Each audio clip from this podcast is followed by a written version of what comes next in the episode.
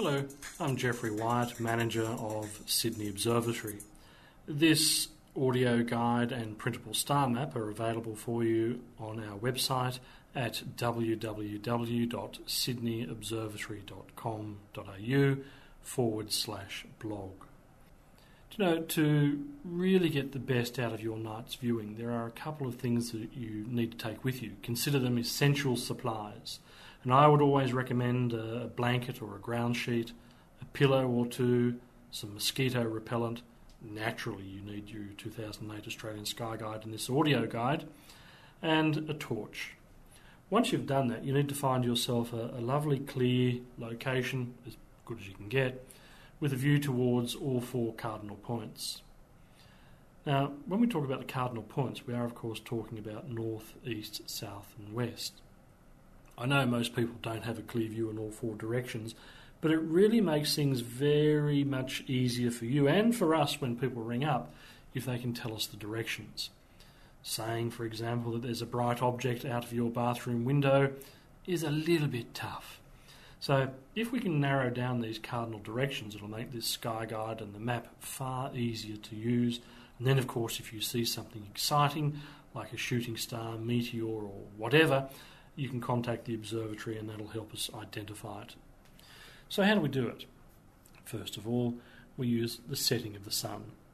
The sun is still setting roughly due west at the moment, not quite, but close enough to it. So, we can look for the sunset, just mark off somewhere in the garden that that's west, wait a, a few hours till it's lovely and dark, and of course, away from the bright lights and trees.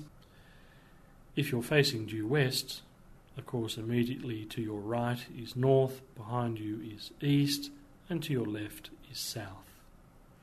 We're going to start off our tour of the night sky by facing north and work around in a clockwise direction viewed from above going to east, south, west, and then back to north. So let's start off and look north. Looking north, if you've got a clear view, uh, you need to make sure that you're not near you know, buildings and trees and things like that. But roughly about ooh, two and a half handspans above the horizon, you should be able to see an upside down question mark. Oh, I've just introduced something that I should have mentioned earlier. Two and a half handspans? Why do we do that? Well, astronomers like to measure angles. Uh, we talk about you know, 90 degrees east of north, which is east. We can talk about degrees above the horizon. But actually, there's an easier way to find angles, and that is with your hands and your fingers. If you hold out a, a stretched hand at arm's length, from your pinky to your thumb is about 15 degrees for the average adult. If you clench your fist, it's about 10 degrees in width, and a pinky held at arm's length is about one degree or twice the size of the full moon. So, simply with your hand, it's easy to navigate around the sky once you've got your cardinal directions. So, we're looking north about two and a half handspans above the horizon. You should be able to see an upside down question mark. Hmm, an upside down question mark? Why would someone come up with a question mark in the sky? Well, of course, they haven't. You must remember that many of the constellations that we talk about have been named from the Northern Hemisphere, and as a result, in the Southern Hemisphere, well, they're upside down. The question mark, as seen from the Northern Hemisphere, is actually the chest and the head of one of the most famous of all constellations, Leo the Lion. Constellations are simply patterns in the sky and people have realised look, if there are two and a half to perhaps 3,000 stars up there visible to the naked eye from a dark location, you simply can't remember them all. But if you make up simple stick figure drawings and tell an interesting story to go with them, then your chances of remembering that pattern is far greater. And that's all they are. It's a memory aid to help you find your way and navigate across the sky. The constellations, of course, go back thousands of years to people like Hipparchus, who made star maps, but really uh, Ptolemy got things going just under 2,000 years ago with his list of 18 constellations. According to the International Astronomical Union, we now have a total of 88. So, once again, we're looking north for an upside down question mark, which is the chest and the head of Leo the Lion. Leo is one of the oldest and one of the most famous of all the constellations.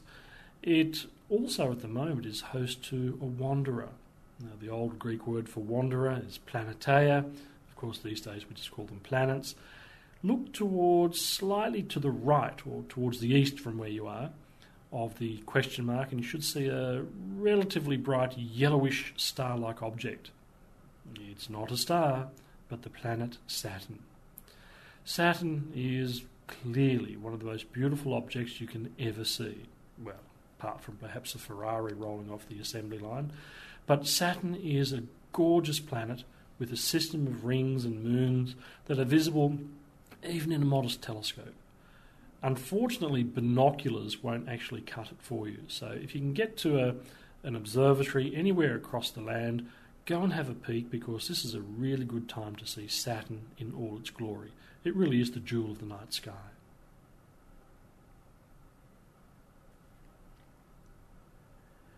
Once you've had a look at Leo, and I should point out, of course, that Leo is a fairly famous constellation in places like Egypt. Thousands upon thousands of years ago, priests would watch for the rising of Leo in the east, and they would use that to work out the time that the Nile River would flood.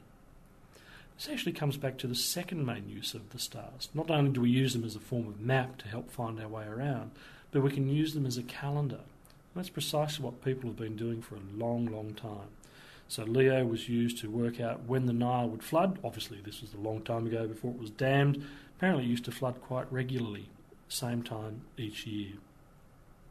Once you've had a good look at Leo, and I've got to point out that you really do need the Australian Sky Guide or one of our printable star maps because the constellations, just looking at them, you know, it's a spattering of dots you need some sort of visual aid, I think, in many cases, simple stick figures to help you make up the elaborate figures that we're so used to seeing on you know, elegant star maps. So, with your printable star map or your Australian Sky Guide, I'm sure you'll see an upside down line sitting there, pretty much like the Sphinx sits right next to the pyramids. Now, once you've had a look at Leo, what I want you to do is to head towards the east and look for the next of the zodiac constellations. It's not as bright and it's nowhere near as distinctive as Leo, but it looks a bit like a, a huge bent Y. Yeah, the letter Y. Well, believe it or not, what you're looking at there is the goddess of justice, Virgo. Virgo doesn't actually have a whole lot going for it in terms of bright objects or star patterns, but it does have one fairly bright star called Spica. Spica is about 260 light years away, and that means that, of course, if we see it now, we're seeing it as it really was when the light left that star 260 years ago. You see, a light year is simply the distance that light travels in one year. Spica is not that bright, it's not that interesting, but it was used by the very famous astronomer Hipparchus more than 2,000 years ago to discover precession of the equinoxes. Precession of the equinoxes is simply, well, how can I put it, a 26,000 year wobble that the Earth undergoes. So the Earth spins around a bit like a top. It's not quite perfectly upright. As it spins, it sweeps out an arc, and it takes 26,000 years to complete one revolution we now measure that very accurately, but to consider that Hipparchus used the brightest star in the constellation of Virgo more than 2,000 years ago is really quite an amazing thing. After you've had a look at the relatively empty part of the sky around Virgo, continue to head further east, and low in the east you'll see the only zodiac that's not a living animal. Uh oh, pop quiz time. Think about it. Think of all the zodiacs, or path of the animals. Which one's not a living animal? I mean, we've all heard of Leo, we've heard of Virgo, and some of the others like Cancer the crab, Taurus the bull, of which I'll speak a little bit later. But which one of those supposed birthday star signs or zodiacs is not a living animal? Of course, Libra the scales. Libra the scales used to be part of the constellation of Scorpius. Oh, by the way, not Scorpio, but Scorpius. Julius Caesar, however, wanted his own constellation and broke those claws, broke the claws off Scorpius and turned it into Libra, the scales of justice. I've got to point out that the brightest stars in Libra just above the horizon towards the east as we're looking at it have stupendously interesting Arabic names. In fact, many stars have wonderful Arabic names. Uh, the ones in Libra, the three best names Zubenelgenubi, Zubin Eshamali, and Zubenelakrab. Now, obviously, my pronunciation is probably fairly poor, but Zubin means scorpion, and the other other uh, words give us a description of their position within the scorpion, so northern and southern claw in particular. So Libra is an interesting zodiac constellation because it lies on the path of the animals, the path that the sun, the moon, the planets follow across the sky, but it's the only one that's not a living animal. Once you've had a look at Libra, which, as I say, looks pretty much just like a, a triangle, head towards your right again, and we're now heading towards the south. What you'll see uh, is a fairly bright star. In fact, the third brightest star in the night sky will be about two handspans above the horizon, and that is, of course, the closest star to us, called Alpha Centauri. Alpha Centauri is only 4.2 light years away. The Sun is about 8.5 light minutes away. So, obviously, compared to the Sun, it's a lot further away. But it's actually our next door neighbour. So, look at this bright star in the southeast, it's the brightest star in that particular part of the sky, and you're looking at our neighbour, Alpha Centauri. Oh, if you're a fan of old corny TV shows, that's the star that the family Robinson were heading to in that wonderful TV program Lost in Space. Um, how do you get lost going to a star that you can see from here?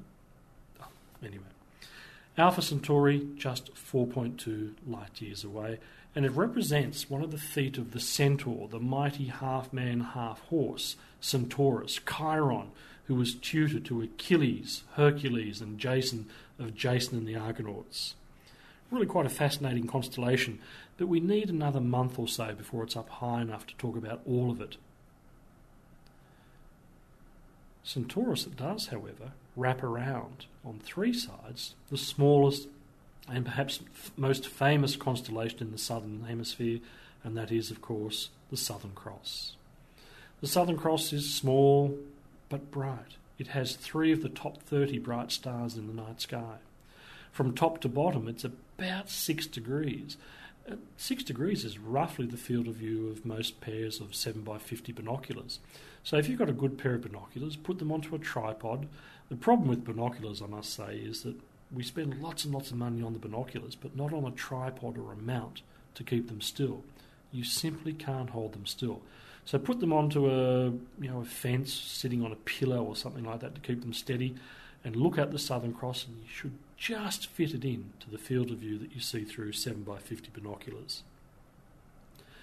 The Southern Cross, small and famous. Most people, when they come to the Southern Hemisphere, say, I want to see the Southern Cross. And we point it out to them. However, over the summer months, the Southern Cross is very, very difficult to see early in the evening. It's only at about this time of year, April onwards, that we start to see it in the southeast getting higher and higher towards its peak, which will be in the winter months. So it's a good time to refamiliarise yourself with our small, bright constellation. Oh, by the way, it's not just on our flag. The Southern Cross is on five different national flags. Southern Cross, small and bright. And I should point out, of course, the oldest star watchers on the planet.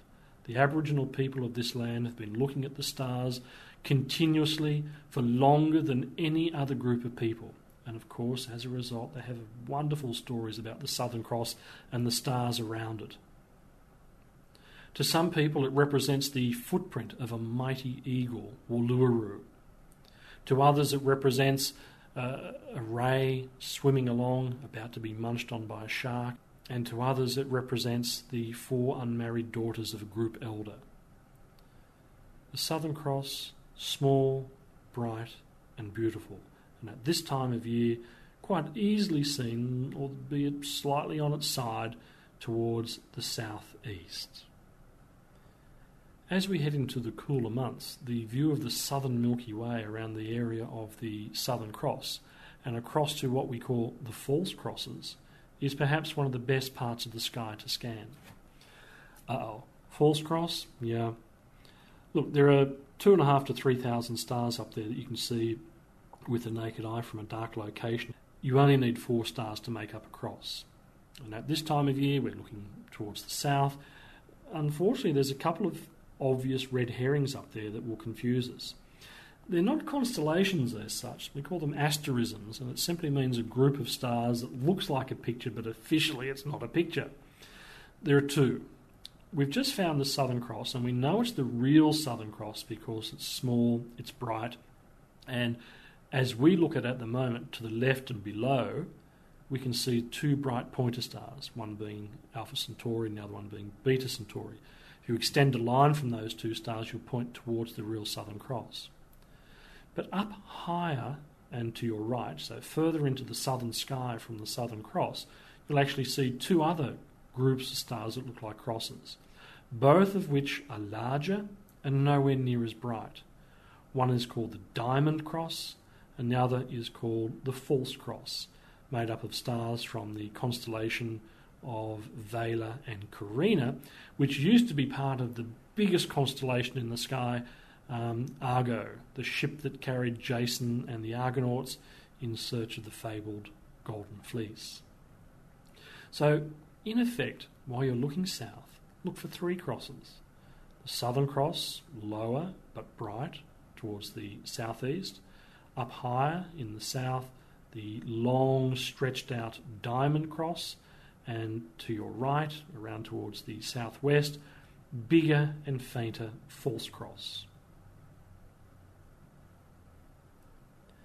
Now, what we're going to do is head around a little further and we're going to head towards the west. Looking towards the west, we can see the constellation of Orion. Now, we've been talking about it for a few months because it is so famous. Orion's belt, for example, sits pretty much on the celestial equator. So it's half north, half south. I think most people around the world know the constellation of Orion. And as I've mentioned, Australians, on the other hand, typically tend to talk about just the middle part of it as the saucepan. But what's intriguing is, as Orion sets in the west, his nemesis Scorpius will begin to rise directly opposite in the east. So keep watching it as we get towards the end of April. Looking towards the west, you'll see Orion dipping down lower and lower, and that will tell you that if you turn around, you'll see that huge scorpion coming up in the east. Continue around a little bit towards the northwest, and you'll also see that the constellation of Taurus will be starting to set lower in the northwest. Taurus is, of course, representing the mighty bull. Uh, it is, in fact, Jupiter, king of the gods, in the disguise of a bull, chasing one of his many conquests across the sky. The way to find Taurus is to look for a, a, V shaped group of stars with a one of the stars being slightly reddish. Now, red is typically the death colour of a big star. So, if you see any star that's reddish, and of course, as long as it's not Mars, you're typically looking at a star that's coming toward the end of its life. Now, from that V shape that makes up the head of Taurus, if you extend upwards, you'll actually make some rather long horns, which represent fertility. And one of those will point towards the reddish looking uh, planet Mars, which is currently in the constellation of Gemini the Twins in the northwest. Gemini, of course, represents the twins Castor and Pollux, who also were involved in the quest of Jason and the Argonauts for the search of the Golden Fleece.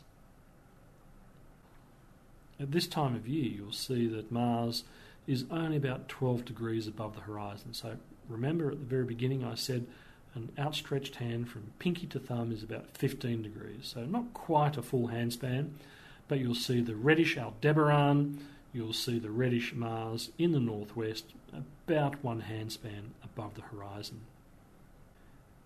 Now that we've had a bit of a, a scan around our cardinal directions, it's time to just pretty well sit back and look straight up. If you do, you'll see a couple of bright stars. Dazzling above you will be the brightest star in the night sky, Sirius the dog star. It's the brightest star in the constellation of Canis Major, and it represents a hunting dog that tagged along with Orion. It is slightly, I suppose you'd have to say, west or starting to descend into the western sky as opposed to being directly overhead. But you tend to draw straight towards it because it is so bright. Sirius, the dog star, high overhead and descending towards the west. On the 12th of April, as you look towards the west shortly after sunset, you'll be able to see the thin crescent moon just two degrees from the planet Mars. Now, of course, this will continue on until they both set several hours later, but it does make for a fabulous photo opportunity. Put your camera onto a tripod, use the timer so there's no vibration, play around with the exposure, and in the, the glow of sunset, you'll see the crescent moon and Mars just two degrees away. Uh, remember that uh, two degrees is going to be roughly the width of your pinky twice over, held at arm's length. Just a few days later, on the 15th of April, uh, the moon, now gibbous, not crescent, oh, by the way, gibbous simply means more than half and less than full, will have moved from Gemini and will be over in the constellation of Leo and it'll be just about three degrees from the planet Saturn and very close to the brightest star in the constellation of Leo, Regulus. If, on the other hand, you're a morning person, you can get up on the 5th of April at about 5:30 a.m. and look for the moon, which will be an incredibly thin crescent moon, and that'll be just 4 degrees from the planet Venus in the constellation of Pisces. Venus at the moment is dazzlingly bright in the eastern sky. Of course, Venus oscillates between the morning star and the evening star, but in April this year, Venus will be the morning star. It'll be brighter than anything else in the sky apart from the moon and is a really spectacular view. So have a look towards the east throughout the early morning of April. This was the monthly sky guide for the southern sky for the month of April 2008, provided by Sydney Observatory. For more information, check our blog at www.sydneyobservatory.com.au forward slash blog. For more comprehensive maps and details about what's visible in the night sky, don't forget to purchase your copy of the Australian Sky Guide, available online or from the shops at the Powerhouse Museum or Sydney Observatory.